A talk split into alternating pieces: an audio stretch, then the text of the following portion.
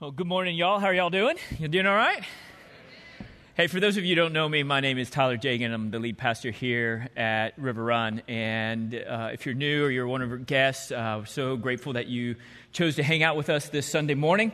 Uh, real easy way to kind of follow along with some of the things I'm going to be talking about is right in our worship guide that Nate was talking about earlier. All you need to do anytime is just open up your camera, uh, focus it in on the Q R code in the seat in front of you, and then you'll have all the notes right there, all handy for you. Uh, it's all going to be up on the screen as well, but there in the in the worship guide, you have it all right there, so you can look at it all at once. Uh, we are in this series uh, at the beginning of this new year called uh, Make the Most of What You Have Been Given. And so it's, it's kind of the theme, not just for this new series, it's really kind of the theme for the whole year. Uh, what would happen if we were people who during this year made the most of what we have been given? And so this series, what we're doing is just kind of describing a little bit about what do we mean by that? What does that statement mean? Make the most of what you've been given. And, and then, you know, what have we been given? And how do you make the most of what we have been given? Well, first of all, just kind of the statement, if you kind of think about it, make the most of what you've been given. Um, you probably thought about, you know, somewhere along the line, there's probably been people in your lives who, who said to you, hey, make the most of your opportunities. And it's true. We should make the most of our opportunities. But uh, that's not really what we're talking about here as far as this space when it comes to this uh, this statement, make the most of what you've been given. Uh, maybe you've heard people talk about, hey, you know what, you have gifts and talents and experiences, make the most of those gifts, talents, and experiences. And it's true, you should make the most of those things. But those aren't really what we're talking about either. What we are talking about is we're talking about certain things that God gives us when we put our faith and trust in Him. These are certain things that He gives us in order for us to grow in our relationship with Him, to grow spiritually, uh, to become healthy, uh, to love others, to serve others, to have an impact in this world. There's certain things that God gives us when we put our faith in Him that really ha- is a big, huge game changer, that if we made the most of these things, our lives would change, our relationship with God and with other people would change, and we would have a really big impact in the life of other people. These are things, these are things that God has been giving uh, followers of His for the last two thousand years. These are things that help people grow and have impact and have influence no matter what period of time that they've been living over the last two thousand years. And it doesn't matter what country that you live in either. These are things that God gives all believers for the last two thousand years that helps us to grow and um, to have influence. And so that's what we're going to talk about. And we're going to talk about how do we make the most of these things. Now, you know, this this thought comes from um, a letter that, that Peter wrote. It was his second letter. It was his last letter that, that he wrote. Right off the bat, he says this, you know, after his kind of his introduction, he says this in Second Peter uh, chapter one, verse three. He says, by his divine power, by God's divine power, God has given us everything we need for living a godly life, okay? And we have received all of this by coming to know Him, the one who called us to Himself by means of His marvelous glory and His excellence. So first of all, think about this. God has given us most of the things that we need. No. God has given us some of the things that we need. No. Peter is saying God has given us everything, everything that we need for godly living. What does it mean to godly living? Godly living means to live in harmony and unity with the Lord. It means a life that reflects God's wisdom and God's love. It is, it is about how we have influence in the way that we love and we serve other people that we already have. When you gave your life to Christ, if you've given your life to Christ, you already have everything that you need in Christ Jesus to live a godly life. Well, he goes on in verse four, and he says this. He says, and because of His glory and excellence, God has given us great and precious promises. Not intellectual promises, not, you know, you know, good promises, good advice. No, he says that God has given us great and precious promises. These are the promises that enable you, all right? These are the promises that God has given you that enable you to share in His divine nature, to be like Him, and to escape the uh, the world's corruption and influence caused by our own human desires. that create all sorts of confusion about life, about God, that also creates all of the confusion and hurt and pain in our world as well. But God has given us these great and precious promises that enable us to conquer those things, by which we reflect God's wisdom and his love and his influence into this world. And so he says, in the next verse, in verse five, he says, and because of this, so in view of all of this, here's the deal. Make every effort, make every effort, okay, make every effort to respond to God's promises. In other words, make the most of what you've been given. Make the most of what you've been given. Now, what's, what's one of the things that we want to do this year and during this series as well is also to deconstruct some of the things that we think we need to have in order to live a godly life, the things that we, we feel like we have to have in order to, to have, you know, change and to be able to worship God. There's, there's certain things that we think we have to have that in reality we don't really, we don't really need them. And usually these are the things, you know, these are the things that tend to be culturally driven. These are the things that, uh, you know, um, that are nice and they're helpful, but don't really need them. Like what, what would some of these things be? For instance, we just went through COVID. And one of the things I recognize just even through American Christianity is how dependent we are on, on buildings, okay? That we feel like I need to be inside because this is where I worship God and I feel connected with God. And since I'm not inside, I'm not connected with God and I can't grow. I need a building. Well, here's the thing. All the gifts that God has given us are the gifts that anybody needs, no matter where they are, no matter any time in history of the last two thousand years. And here's the deal. For the first three hundred years of Jesus' movement, guess what? There were no buildings. You know, sometimes it met in somebody's home. If there was nowhere to meet there, you know where they would go? They would go down by the riverside and they would worship God. They would grow in Christ. They would love each other, serve each other, and, and be strengthened with one another in their faith in the Lord. They didn't need buildings.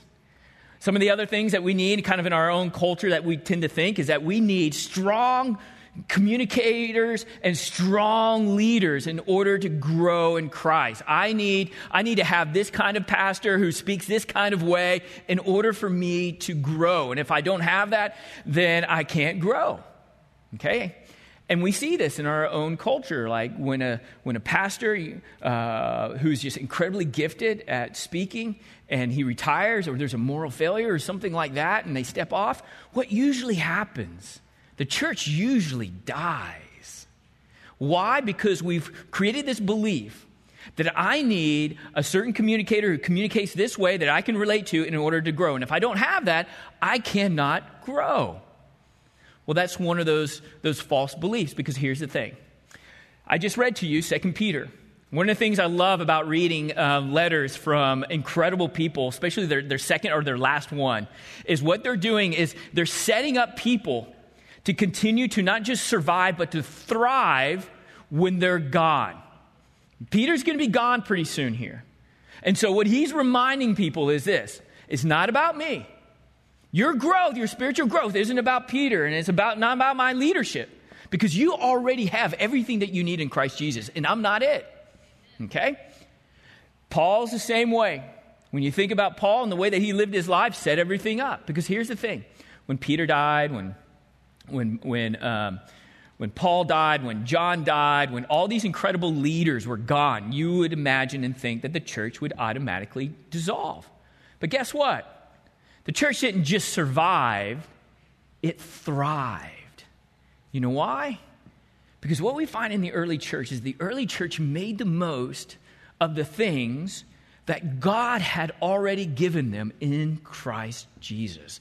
They made the most of it.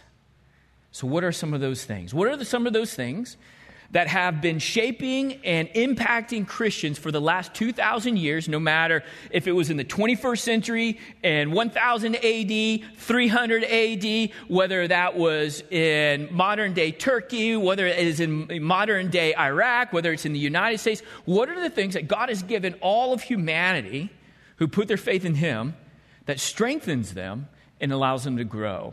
Well, Caleb talked about one of the very really important ones from last week, right? One of the incredible gifts that God has given us is his word. That God has given us his word, by which we should make the most of what we have been given. Now, you know, sometimes I, and even in Christian circles, we think that, you know what, I really don't really need the Bible. I just need to read somebody who is talking about the Bible. And so we go and reread all these different books, which is nothing wrong. There's nothing wrong with going and reading. You can learn some things. But here's the thing. God has always, for the last two thousand years, has been shaping people's lives through Scripture. In fact, I mentioned about Paul, and Caleb talked about this verse last week. And remember, he's talking to Timothy, and this is Second Timothy. This was at the end of his life. So he's setting Timothy up. Timothy, here's something that you're going to need, okay? And what you're going to need to pass on, because I'm gone. And that's okay, because it's not about me. The movement was never about me. I'm just being an obedient vessel that God uses. But God has given tools to people by which it will continue to grow and have an influence and impact in their lives. And so he talked about God's word in Second Timothy three sixteen, seventeen. All Scripture is inspired by God, and it is useful to teach us what is true and to make us realize what is wrong in our lives. It corrects us when we are wrong, and it teaches us to do what is right. It does all of these amazing things in our lives. And so Paul says in the next verse, he says, so then, God uses it to prepare and equip his people to do what? Some good works, almost every good work, to do every good work. Would you love to be able to be prepared in any moment, in any time, to be prepared to do the work that God's called you to do in that moment? How do we do that? We would be people who meditate on his word, as Scripture says, day and night, that we would make the most out of this treasure. And so really for this series and for this year, we've just talked about what would happen if you really this year said, I'm going to make the most of Scripture. I've kind of made, you know, my life about Scripture, but what if I really made the most out of Scripture? Did you know if you read the Bible only fifteen minutes a day, you would read throughout the whole Bible in one year? Not very much. What if you just one year just said, I want to make the most out of this incredible gift that God has given us? So he talked about that last week. So today we're going to talk about something else. It's something that we, when you look through Scripture, the reason why we did Scripture first is because Scripture really lines it out. God in his grace did not just leave us blinded and try to figure it out. Through Scripture, we, we see what God has given us. We've seen who God is, and, and we see what God is doing in and through us. So we see, and one of the things that we see from the very beginning to always to the end, that there is one thing that is most needed in your life more than anything else. And it's not Scripture, but Scripture does point us in that direction. The number one thing that we need in our life is not really a thing, it's a who. That in our lives, we need to make the most of our relationship with God. That we would make the most of him. That God has given us himself.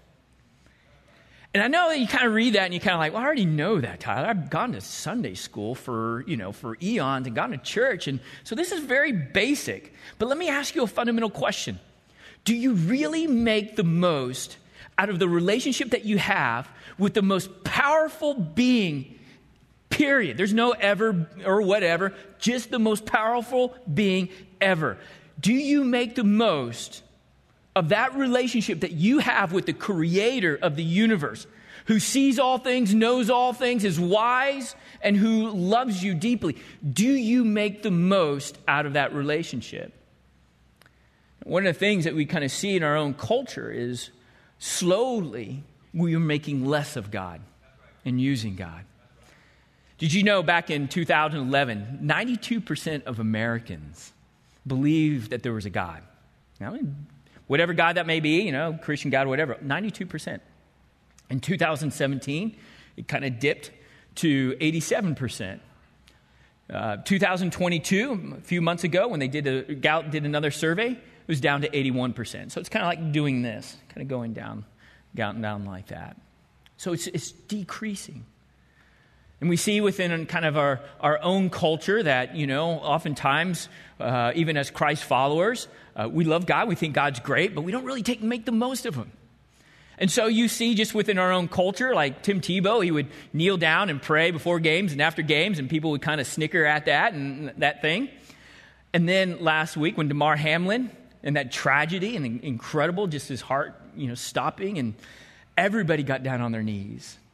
Everybody got down on their knees. How many of us do we just kind of go through life, and then when something bad happens is when we hit our knees?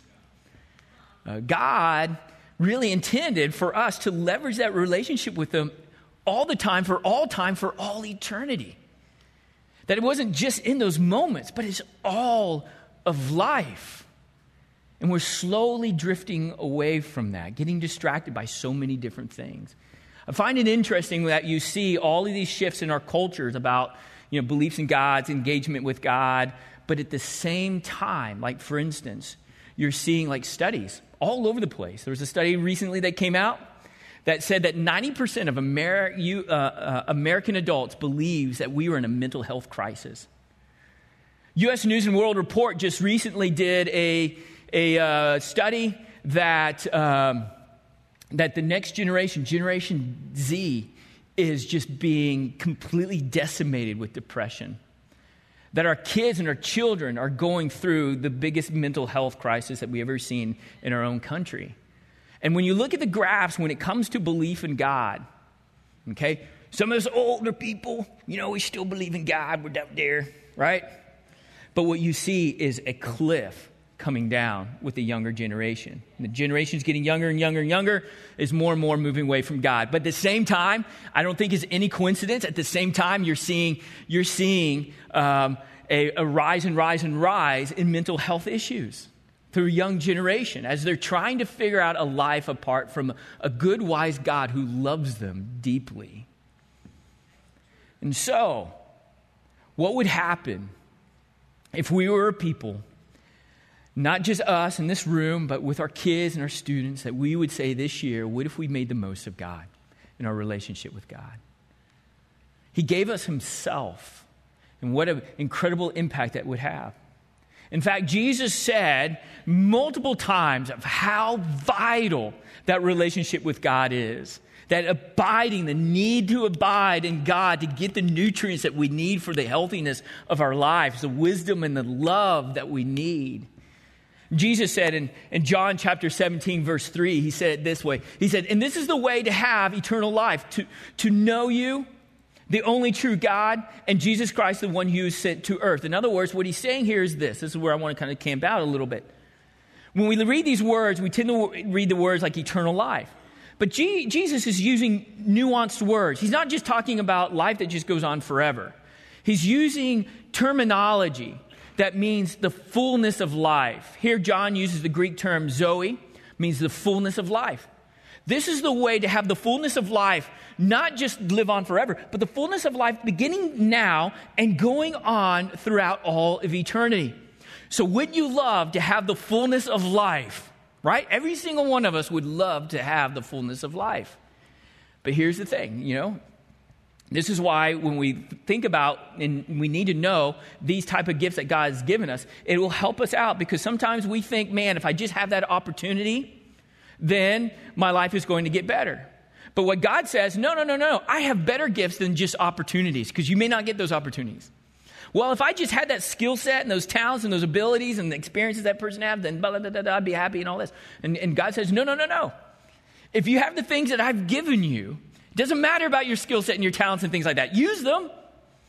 But if you have these things, you can have the full life. And what does Jesus say is that full life? The full life is to know God. Amen.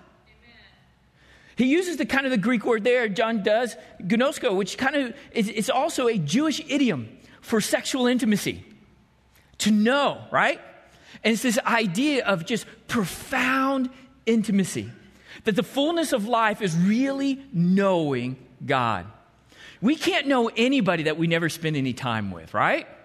We can know about them. We can get some facts. We can maybe get some preconceived notions about them. But we can never really know someone until we make the most of that relationship. And God goes, I've done everything for you, so you can have this relationship with me. Because as Jesus said, the fullness of life everlasting is a life of knowing intimately our God. the only true God, not the God that we create in our own minds, that's based on our own personal passions and desires and wants, okay? Because that just really confuses us, and that's really one of the reasons why we get in such a mess.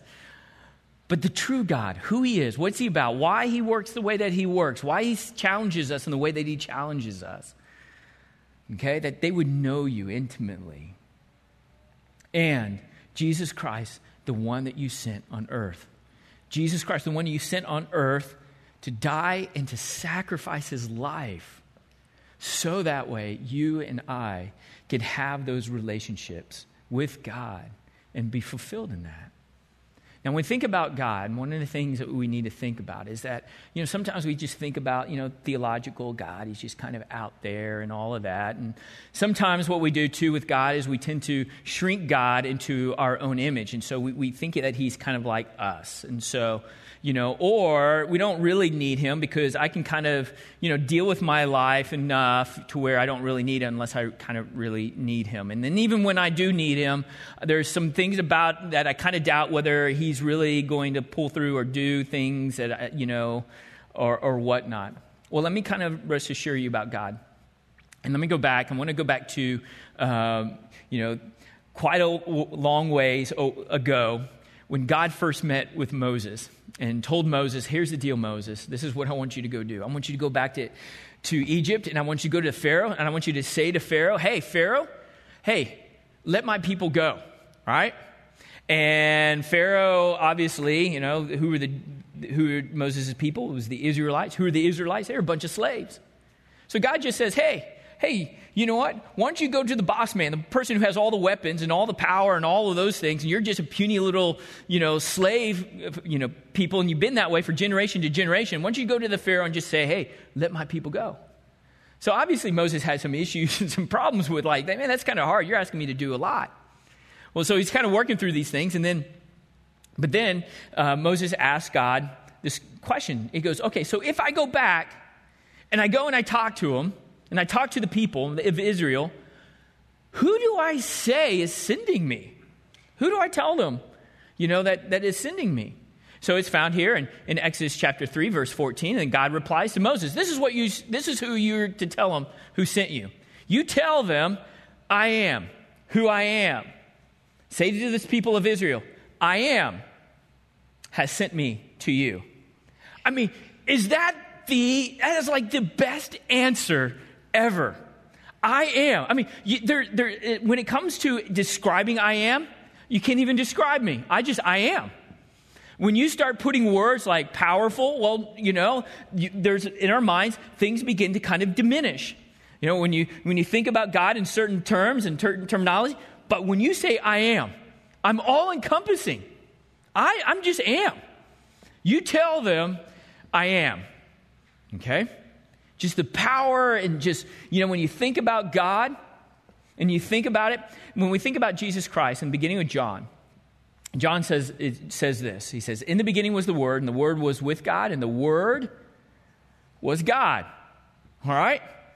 It's not that God is smart. God is just the Word.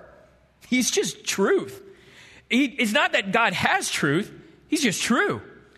So it's not even like this level when we think of somebody who has truth and somebody doesn't have truth. We kind of put them in different levels. No, no, no, no, no. God comes in. He says, hey, here's the deal. You know, does God have truth? No, no, no, no, no, no, no. You got it all wrong. No, no. It's not that I have truth or whatever. I am truth. I am truth. And it's not because God is arrogant, y'all. It's because he just, it's true. It's his very nature. It's the same thing when John talks about it in First John. John says, God is love. It's not just that God loves. He is love. He is truth. He is power. So when you think about, you're making the most of that relationship with God. You're making the most of a relationship with someone who is, just is. You know, I mean, there's no words that can truly, really describe him except for he just is. I am. He is true. He is power. He is love. So to think that, that somebody like that wouldn't have the resources to be able to help us, or the resources to be able to have fulfillment or have wisdom, uh, to think that would be false, because God is true. God is love. God is power. And he does love you. And he does have wisdom and all of these things. So it's almost silly that we would make the most out of all the relationships with other people, but never really make the most out of the person who is I am. You know? You have M Ds, P H Ds, all of these things, which is great. A lot of knowledge, but none of those people are I ams. Okay? I'm a pastor. I definitely ain't I am. All right? If you're coming to me to solve everything that you need in your life, I'm so sorry to disappoint you. But I will encourage you and walk with you to trust and to follow I am. And that's not me. Why? Because I've seen it in twenty years of ministry that I don't change anybody. Just when I encourage people to latch on to God and get to know the true God and the intimacy with Him, begin to see their life change when they make the most of the relationship with God. And so John goes on, or John says this in John chapter eight, verse fifty-seven about Jesus. He says, the people said, "You aren't even fifty years old, Jesus. How can you say you have seen Abraham?" And Jesus answered, "I tell you the truth, before Abraham was even born, I am." Okay? We can say, that's an incredibly arrogant statement, Jesus. Or we can just say, no, he's not being arrogant. He's just stating what is true. It's, I am. You need salvation? I am. Amen. You need love? I am. You need wisdom? I am. I am. And I am wants us to have a relationship with Him. Now, here's the thing. Ultimately, when it comes to life and the fullness of life, we cannot live with God and we cannot live without God. We cannot live with God because God is, is perfect and holy, and we are completely separated from, from uh, because of our sins. But we cannot live without Him because, as Paul wrote in, in Romans, in his first chapter of Romans, we are a hot mess when we try to figure everything out on our own. We just mess everything up, and everything just gets convoluted and confusing, and the selfishness and all of these things really begin to create a lot of a lot of hurt and pain in our lives. And that is why that God is highly, highly, highly, highly invested in us to have a relationship with Him, because He knows He is the greatest asset and resource in our lives. And Paul knew this as well. In Romans chapter five, Paul wrote, and he said this. Why don't you go there? Romans chapter five, verse ten. Uh, For since our friendship with God was restored, because we were separated from God, by the death of His Son, that Jesus Christ took our punishment. He's the one who meted, He took the, the, um, the penalty for our sins for us, so we didn't have to, through our faith in Christ. So by the death of His Son, while we were still His enemies, we will certainly be saved through the life of His Son. And so verse eleven, Paul goes on and he says this. He says, so now we can rejoice. Why can we rejoice? Well, we can rejoice because we have this wonderful relationship with God. Why? Not because of anything that we have done, but because of our Lord Jesus Christ has made us friends with God through the blood sacrifice, Son Jesus Christ.